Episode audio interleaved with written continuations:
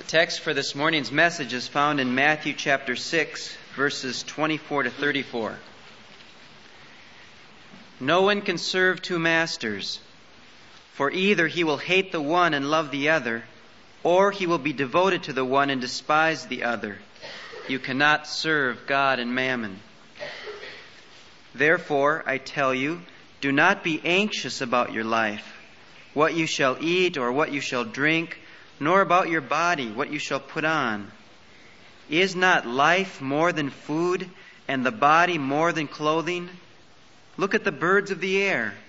They neither sow nor reap nor gather into barns, and yet your heavenly Father feeds them. Are you not of more value than they? And which of you, by being anxious, can add one cubit to his span of life? And why are you anxious about clothing? Consider the lilies of the field how they grow. They neither toil nor spin. Yet I tell you, even Solomon in all his glory was not arrayed like one of these. But if God so clothes the grass of the field, which today is alive and tomorrow is thrown into the oven, will he not much more clothe you, O men of little faith? Therefore do not be anxious, saying, What shall we eat, or what shall we drink, or what shall we wear? For the Gentiles seek all these things, and your heavenly Father knows that you need them all.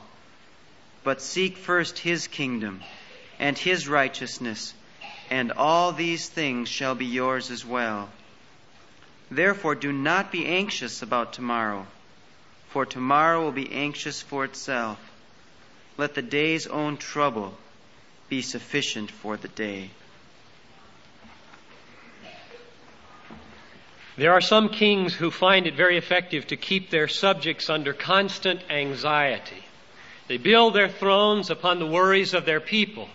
If you can keep the people worrying about where their next meal is coming from, then they might be more submissive, they might be more ready to do the bidding of the king and get their food from his storehouse if things may go bad in the economy. Anxiety keeps them in their place. Fear makes the monarchy firm. And one of the great things about Jesus is that as king, he does not want his people to be anxious. The main point of today's text that Tom just read is that God does not secure his kingship by keeping his people anxious or worried. On the contrary, the aim of his kingship is to free us from anxiety. He doesn't need to exalt himself upon the anxieties of his people. Instead, he exalts his power and his superiority over us by being the one who can free us from all of our fears. So this morning, if you are born again, if you are following Jesus as Lord in the obedience of faith, his will for you is that you not be anxious about anything. Matthew 6, 24 to 34 is written precisely for you, and it's to help you overcome whatever it is this morning that's making you feel anxiety. Now, to be candid, I must admit that I have chosen this text for myself. Because every time I come back from vacation, I feel anxious. I feel just like I used to as a kid, well, right on up through college, in fact, after a long summer beginning school. And I wondered if I could remember how to write. Or I wondered if that new teacher would have a lot of oral book reviews planned. I hated oral book reviews. And there were all kinds of knots in my stomach as I began school from first grade till senior in college. So here I come back from five weeks away, and I feel all the same things again. Will I remember how to pastor? How do you do it? But I have to be further honest and say that my struggles with anxiety aren't just at the end of vacation. I wake up anxious every morning. Now, you think that's crazy, maybe, if you don't have that. Maybe you go to bed anxious. I do not go to bed anxious. I wake up anxious every morning. Could be some quirk of my personality or some lopsided parental upbringing or uh, more than likely because I sin every day. Whatever it is, I hate it, it's real, and I have to grapple with it and fight the fight of faith every morning all over again with the Word of God and prayer. And I know this sermon is not only for me, but for others because I got a letter in the mail last week from a young woman who, in another state, broke off a relationship with a, man because he would not take any spiritual leadership in their relationship, and she wrote at the end of her letter like this I want so to live a life that honors God. And it was easy to go off for a while in a dream thinking of being a wife and mother. But without a man who truly relies on God, it is nothing, only heartache. Sometimes I lose hope that there are men who really do live like that, but I know there are. So I will continue to trust in God's best for me. There are a lot of young people who worry about marriage, and whether they ever will get married. Got another letter last week from David Yeager, one of our missionaries to Liberia. And David was very honest in the letter about the struggles of ministering to the Gola people in Tarkpoima, the village where they've moved in very simple surroundings. He wrote, As I look to the future of our work here in Liberia, I feel very anxious. I wonder if the Muslims will listen to our explanations with an open heart. Will they believe? I worry about the handful of believers here. Will they change their, their ways and walk in obedience? Language study is a continual source of anxiety, as is preparation for Bible studies and sermons. Missionaries get anxious. Young people get anxious. Pastors get anxious. You get anxious. Everybody gets anxious. We need, don't we, a word from the Lord Jesus this morning to remind us that His kingship is not built on the anxiety of His people. It is intended to deliver His people from anxiety of all kinds. Just that word from the Lord has a great tendency to give me peace. But if you add to that word that he doesn't want you anxious, all the reasons that he gives in his word why you shouldn't be anxious, that word becomes very powerful. There are eight of them in this text. We're going to look at them briefly. But first, let's focus on the main point. Everybody who read the text with Tom can see the main point. Verse 25. Do not be anxious about your life. Verse 31. Do not be anxious, saying, What shall we eat? Verse 34. Do not be anxious about tomorrow. So one thing should ring in your ears when you walk out of here this morning. Jesus does not want you to feel anxious today or tomorrow. He wants you to have peace and confidence and joy and serenity. That's His will for you. And that's encouraging. But that's the negative way of saying the main point in this passage. There is a positive way of saying it, namely verse 33, where it says, Instead of getting anxious, you should seek God's kingdom first. In other words, whenever you think about your food or your clothes or your spouse or your job or your mission, instead of being anxious, you should make God king in that affair and in that moment. I believe seeking the kingdom first means in everything you do, you reckon God to be king and you count on his kingly power to help you and you rest in Him and get rid of your anxiety, whatever it is you're doing. It's a thrilling way to live, to seek His kingdom first. It's full of freedom and peace and joy and adventure. And as David Yeager would hasten to say, hardship. And it's worth it. It's worth it all. Now, there are eight reasons here, and I want to share them with you. Eight reasons why Jesus says you, as his disciple, shouldn't feel anxious. Number one, verse 25. Do not be anxious about your life, what you shall eat or what you shall drink, nor about your body, what you shall put on. Why? Because life is more than food, and the body is more than clothing.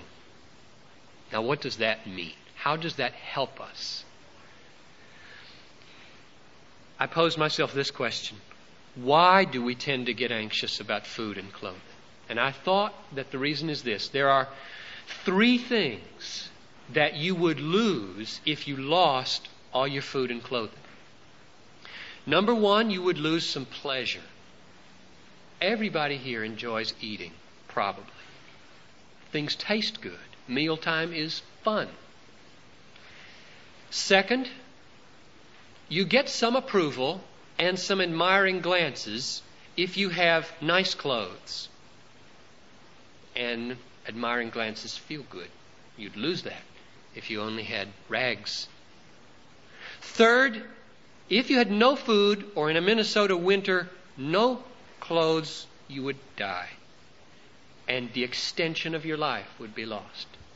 And we don't want the extension of our life to be cut short. We want to keep on living.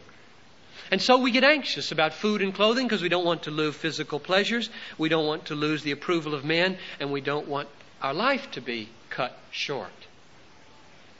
And Jesus responds to this anxiety with these words If you are gripped by anxiety over these things, you have lost sight of the great things of life. Life was not primarily given for physical pleasures, but for something greater delight in God.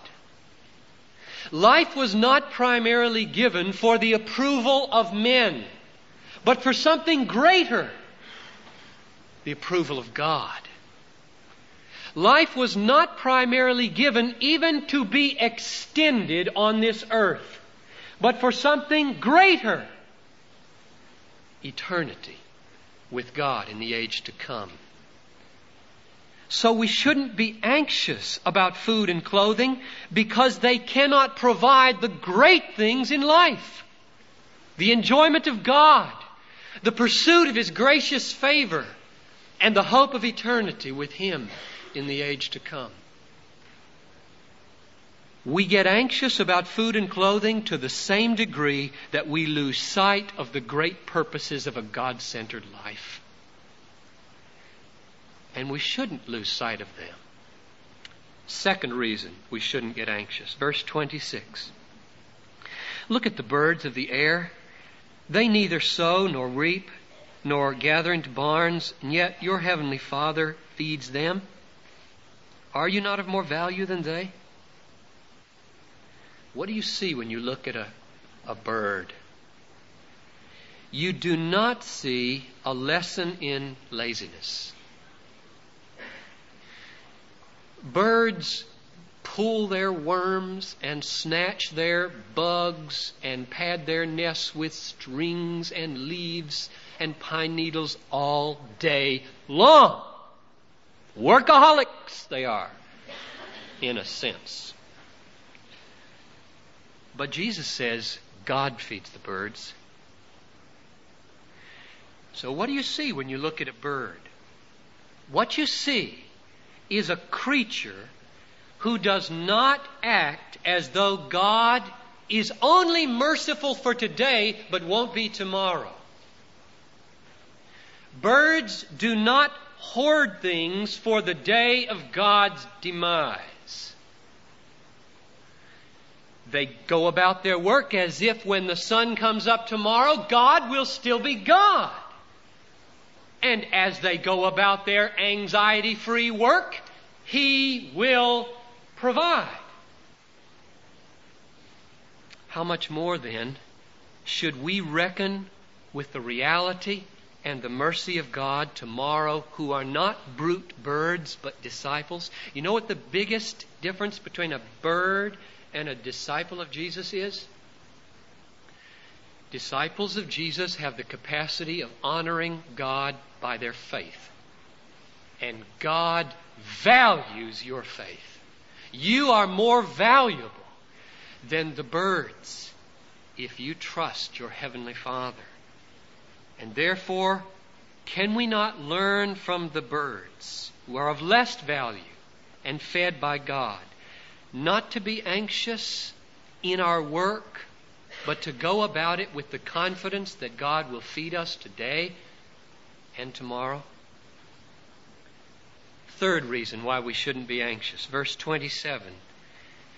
And which of you, by being anxious, can add one cubit to his span of life? Now, here Jesus sort of comes down to the level of common sense and says, It's no use being anxious. That's the reason why you shouldn't be anxious. It doesn't help any. Whatever problem this morning is making you feel anxiety, one thing is sure feeling anxiety won't help you solve the problem. In fact, it just makes you miserable while you work on it. So he's just appealing to something everybody knows by common sense Anxiety gets you nowhere but further into the hole. So scrap it and work on your problems without anxiety. Fourth reason, verses 28 to 30, this time from the lilies. And why are you anxious about clothing? Consider the lilies of the field, how they grow. They neither toil nor spin, yet I tell you, even Solomon in all his glory was not arrayed like one of these. But if God so clothes the grass of the field, which today is alive and tomorrow is thrown into the oven, will He not much more clothe you, O you of little faith? When you look at a lily in the field, which has no will of its own to labor or to spin, and yet is adorned with beautiful color and form, if you believe in God, you must conclude at least this God delights to adorn things. Right? What else can you conclude if you believe in God? God delights to adorn things. And he argues, the Lord, if this delight that God has to adorn things expresses itself by adorning grass, which today is here and tomorrow is gone, is there not a very high likelihood that his delight in adornment will also express itself in the way he clothes his disciples, whom he loves with all his heart? Now, someone will protest.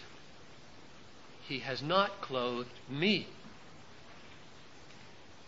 And he has not clothed with adornment the poor Christians of this land or the third world. So this is a phony argument. Are you sure? Very few of us are dressed like Solomon. True. We couldn't do our work if we were. I ask you this question only.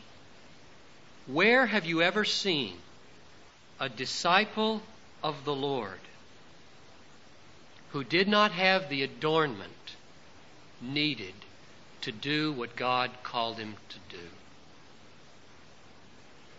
Be careful here.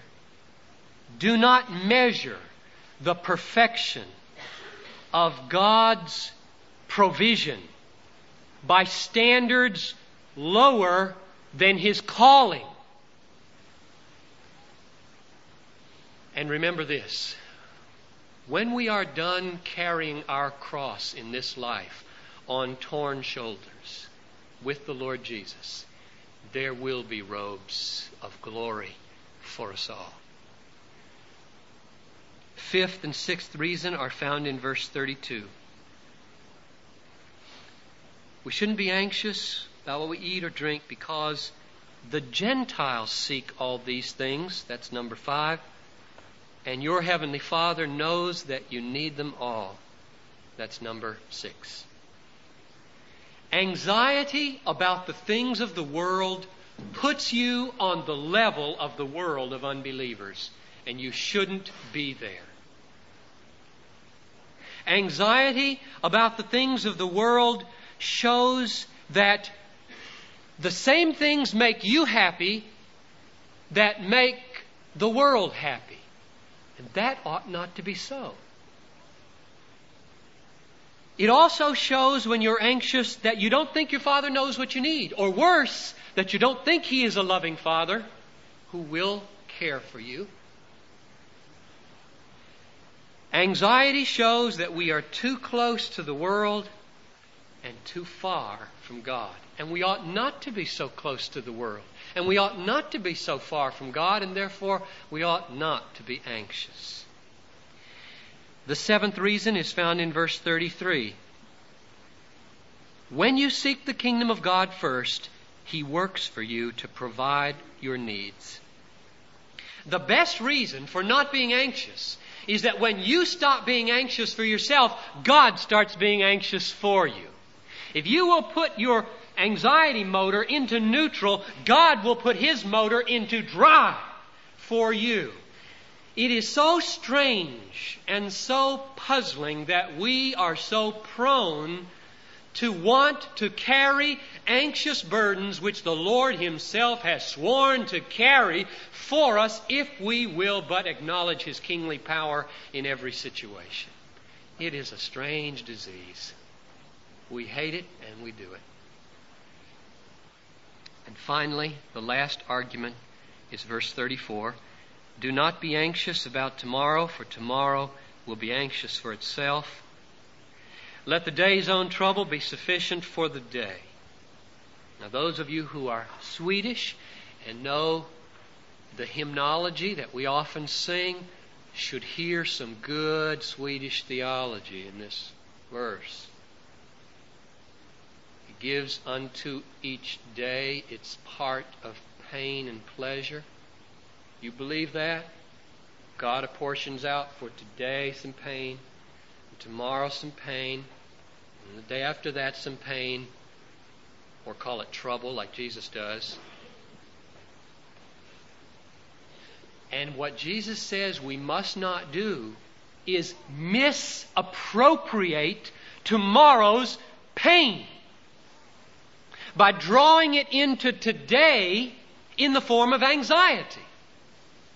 Every day has its share of troubles. Jesus has appointed it to be so for our good and our sanctification. He promises, as your days, so shall your strength be. He has not promised that you have strength today to carry tomorrow's burdens, troubles, or pain. And therefore, if you misappropriate His appropriations for tomorrow by hoarding them into today in the form of anxiety, you can count on it. You won't be able to bear them. So the argument is take a day at a time, let tomorrow's troubles take care of themselves. When you wake up tomorrow, God will be God. So the main point of the passage is clear, and I hope we all take it away, and it rings in our ears all afternoon and tomorrow when you get up and have to do battle with your feelings of anxiety. Jesus does not want his people to be anxious. That's the main point, and it's refreshing. He does not secure his kingdom by keeping his subjects in a state of worry. On the contrary, verse 33 makes it very plain. The more primary, the more central, you make His kingship in your life, the more He engages all His power to work for you and free you from anxiety. So I close with this admonition and this plea come to Jesus this morning. Forsake all other allegiances.